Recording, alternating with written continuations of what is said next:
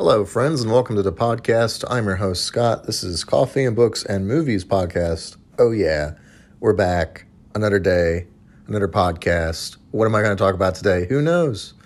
Um, I actually already figured it out. I am going to talk to you guys about a review of the South. Yes, I'm reviewing living in the South. I've lived there for quite a while now, so I wanted to review all the things that I love about the South that most other places don't have. So if you're listening from outside of the uh, South, I'd like to know about it. Where are you listening from? Are you listening from the Midwest? Uh, are you listening from New York, LA, you know, East Coast, West Coast, Midwest, Southwest? It doesn't matter. Pacific Northwest. I want to know where you're listening from. So uh, today we're talking, like I said, about the South and what I like about it. And it's not in any particular order. These are just top 10 reasons why I love the South and the U.S. Although sometimes there's not a lot to love here, there is definitely some. And we're going to talk all about that today. But if you're new here, please be sure to share this podcast with a friend. It is how I keep this going. I want to hear from you guys. Uh, vote for your favorite Southern City. You know, there's all that kind of good stuff that goes on when you talk on my podcast. All right, so let's get down to business and talk about the South. Number one, what I love about the South, Waffle House. Um, I hate to say it, um, even though I grew up in Missouri, I did not have access to uh, Waffle House for pretty much most of my life. And then I moved out here and it's everywhere. But Waffle House is famous for a couple of reasons if you're not familiar with it. Waffle House is pretty much the best version of you can get of a breakfast place because it is open 24 hours a day, pretty much on holidays. Um, the food is super, like, I would describe it as greasy breakfast. Like, it is not the healthiest option, so don't go there if you're looking for healthy. But basically, they basically know how to cook very, very well. When they cook something there, like uh, bacon or eggs or hash browns, it's delicious. And like I said, it's super affordable and cheap too. Uh, the main thing that I like about them is that they're everywhere. They're, you know, like most restaurants, they're down and easy to get to. Um, you know, it's just got a lot of advantages to it. You know, you're eating your food after a long night out, you know, on the town, there it is waiting for you. Uh, so Waffle House is my first choice of number one. Number two, okay, so this one, we're going to continue the food theme here, but this one is a little bit different. It has got to be the grocery store, Publix. Um, Publix is awesome. I actually did my wedding cake, so I didn't even know that was possible for them to do, but their cake was, you know, pretty awesome. So I gotta say, starting out, Publix dessert expectations are pretty high for me. And second, uh, you know, like just in general, even though they're a little bit more pricier, Publix is found pretty much in the South and like in Florida, for instance. Uh, you know, they have other competitors like Kroger, but you know, I just there's something to me about Publix. Like to me, it just screams like it's better. It's more expensive, but it's better. And you know, it's less expensive than a Whole Foods though, so you're still going to get your good options but it's not nearly as expensive as going to somewhere like a Whole Foods that's exotic. Uh, so I just like to point that out again. Definitely a good thing. Uh, number three, really, really enjoy not having snow. this one's kind of obvious, um, but you know, the further south you go here in the United States, the less likely it is you're going to get caught in a freak snowstorm. Like, I hate the cold. I am not a fan of the winter at all. Like there are aspects of winter I like, like Christmas. Like it to me, it should be allowed to snow one day a year, which is Christmas Eve. That is the only day it is acceptable for it to snow. Every other day, nope, don't want it, don't care for it, don't want it, don't want ice, don't want it, don't like snow. Yes, it's beautiful to look at if you don't got to go anywhere, but guess what? I got places to go. I don't like driving in it. I don't have a four wheel drive. I don't have a truck. Like that's not okay. Like, you know, and then the other thing is, is in the South, if it snows at all, pretty much everything shuts down. So, like, if there's even the chance that, like, there's a possibility, even how, even remotely slight, that there's a snowflake coming, everyone will freak out and buy everything on the grocery store. Like, it, it is insane. Like, I thought people were overreacting, like it was the end of the world or something when I first moved here. But, like, grocery store shelves, gone, emptied. Because they are that prepared in case something happens. But you might go, well, why is that? Well, it's always simple. The South doesn't have the machines, you know, snow plows, stuff like that. So anytime it really does snow in the South and like it's a significant snow, you're trapped in your house for, you know, however long it takes for it to get fixed. That could be like a week, you know. For Southern people, that's a long time to not go to the grocery store. You know, I notice people like who shop at grocery stores here, like they go all the time, like not just every couple of weeks or every week, they go every couple of days. So, and that that's very important because cooking is a very important part of Southern culture. But that's just uh, another thing I like is that the further south I go, less snow. Okay, number four. Okay, really, really got to enjoy the weather. Um, you know, as I said, when it's warm. Um, sometimes it could be too hot, but as somebody who is not a winter person, I'm definitely a summer person. I love the beautiful summer out here, okay, in the south. Now, it can get, like I said, really humid and really hot. If you're not used to that, you probably aren't going to like it, but after living here for a while, I've adjusted to the temperatures, love it. Um, you know, you get used to it when you're going outside, you just prepare for you know the inevitable sweat storm that's going to probably happen but you just you just learn to live with it. It's just to me that's just part of the charm of the south here. Okay so i believe that was number four. Number five all of the natural landscape and parks. Uh, parks are beautiful out here. I don't care what part of the south you're in. Uh, there's beautiful places to go hiking and enjoy yourself. Uh, that's probably one of the most major things. Like there's national parks, and not just national parks, but there's all all kinds of stuff located all over the South. That's just beautiful, gorgeous. You can go hiking pretty much any time. Uh, you know, like it's just you know beautiful for photography, and you know, like there's so many cool places to go check out and see uh, waterfalls. You know, sometimes you know you know wildlife. You know, bald eagles, bears all kinds of stuff that you would find, you know, wild uh, coyotes, panthers, you, you, know, stuff like that. Like wild animals that you wouldn't normally see. You could potentially see here, so it's pretty cool. Okay, uh, number six, the sports culture. Um, kind of fairly obvious that I'm a big sports fan, but I'm going to sum it up for you guys. Um, the South is deep, deep into college football.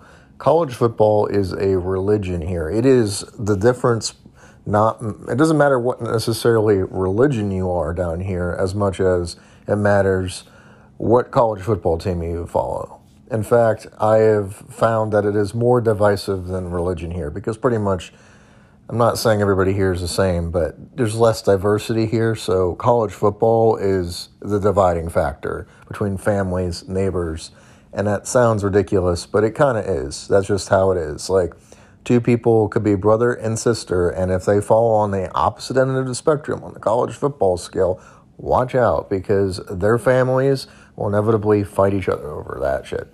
So I'm just pointing it out that college football is awesome and a mega, mega sports. Like we can't even fathom how much money goes into it. I mean, it's college sports. No one else in the United States cares about college sports, but you go to like anywhere else in the world they'll laugh at you that you, you know the Americans pay that much attention to football and you know other sports and college sports but for us American football or you know things like college American football are a really really big deal. And you know it, it is worth celebrating anytime your team you know has a major victory.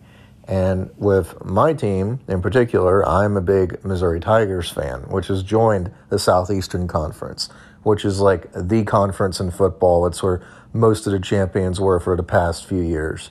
Um, but you know there are teams that are divided like Alabama and Auburn that are in the same state.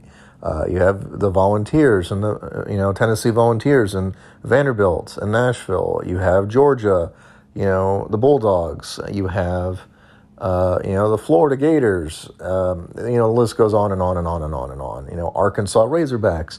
These are all hugely, hugely like insane levels of stadium level, uh, you know, experience. To give you an, just a small fraction of an idea, a typical sports arena in the U.S., like let's say for the Tennessee Titans, is about sixty-three to sixty-eight thousand people. Let's say.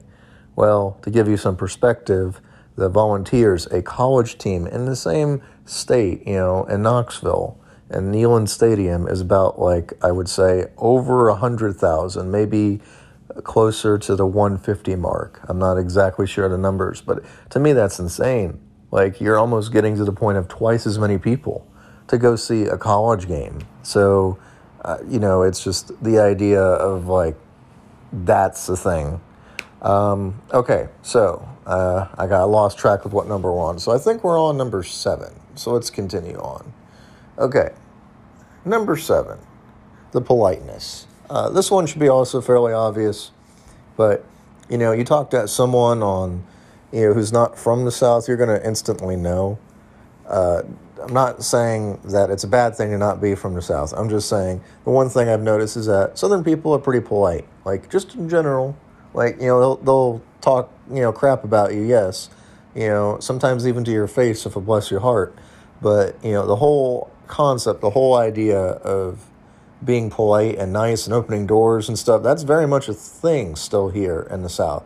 Uh, I can't even talk to somebody from the East Coast without them upsetting me because they just are so crude and crap. You know, like they don't have time for my, you know, me to talk, and I hate that. Like, yeah, you're in a hurry, I get it, but I mean, come on, buddy. You know, we're we're having a conversation here, so there's always that. And then people on the West Coast, you know, they're more laid back and relaxed. But to me, the Southerners know how to talk with a certain element. You know, it's slower paced, but it's definitely leisurely. And, you know, I think it's sometimes nice to listen to. Which brings me into my next point. Uh, I believe this is number eight. Southern accents are pretty awesome.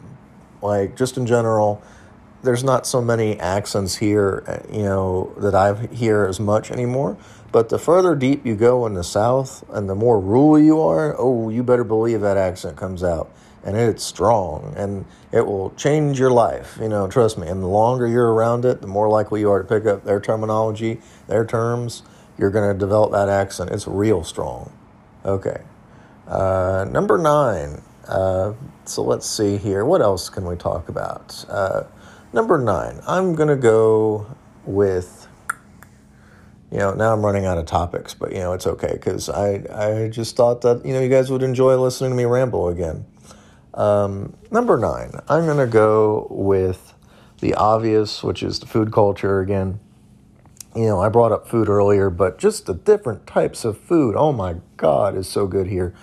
Like, I just, I can't even begin to describe it. Like, barbecue is on another level. Uh, everything is delicious. Like I just I feel like that people here know how to cook in a certain style of way that you won't find just different places like everywhere from Louisiana, Georgia, you know, uh, Tennessee, you know, North Carolina, you name it, like any southern state, Alabama, they have their own styles of barbecue, their own, you know, secret recipes that they developed over you know, a very, very long time, perfected. Uh, so just the fact that, like, you know, like that even exists is awesome. Uh, I'll give you an example. I heard about how some people use to create a certain flavor of barbecue sauce. They use Dr Pepper in their secret sauce, like as like an additional way of making a certain flavor come out. Which hey, that's cool. So, but it's not just barbecue. It's it's literally just a number of things. Like uh, you know, Southern food in general is famous for what's called the meat and three, where you get a meat and three sides, which sounds ridiculous, but if you've ever been to a Cracker Barrel, you know exactly what I'm talking about. You know, uh, that's clearly you know the food of like anyone who's ever hungry. Just go eat at Cracker Barrel. Like it's super cheap. You get a tremendous amount of food, and you know it happens every time I've ever been there. Like it's just it's amazing. It's it's cheap and it's you know good food. You know, it, it's not the healthiest food for you, but you know, if you're on a budget, it's definitely going to pave the way to everything.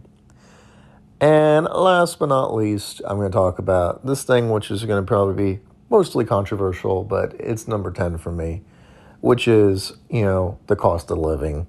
You know, if you're from, you know, a more expensive city, you'll know exactly what I mean. Because, you know, I, when I moved here, when I moved to the South, I wasn't expecting all the different prices and fluctuations and how much everything costs. But the truth is, is that pretty much outside of like your cost of living for like an apartment, or, you know, a house, it's pretty cheap. And I mean that in the nicest way possible, as in, like, you know, if you're from there, you probably think it's ridiculously high and expensive. But if you're from another area, another part of the U.S., another part of the world, you'll know exactly what I'm talking about. Which is that, like, to get certain things is expensive. I mean, yes, you know, cost of living is higher, you know, but like things like, and you know, medical are I believe are cheaper, and things like, you know, yes, we don't have transportation the way other places do, but there is cheaper options for transportation. There is cheaper options for you know food and you know things like that. You know, the other basic necessities are cheaper than in a lot of other parts of the country, which is pretty nice. It's just that in a lot of places, um, specifically in the major cities, the rent has increased dramatically. So Unfortunately, that's a side effect, but in many rural places and towns, the rent is still very affordable. So, something to keep in mind is if you can work from home, that may be a way to save thousands and thousands of dollars every year. So, that's something to keep in mind. Uh, but, you know, I always hear about how people move to, you know, over here from, you know, places like New York and California well, yeah, their cost of living is, you know, like what, like three times the cost of ours? Like they're to come here.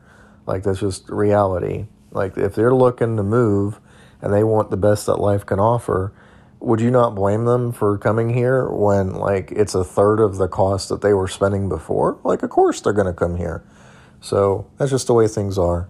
Uh, anyway, those are the, the top 10 things that I loved about the South. Um, you know, there's obviously a lot of bad here still, but that's for another episode. Uh, anyway, thanks for listening. Hope you guys enjoyed me talking about uh, the United States. And if you have any questions, feel free to ask. I would love to hear from you guys. Thanks again. Uh, this is Scott signing off.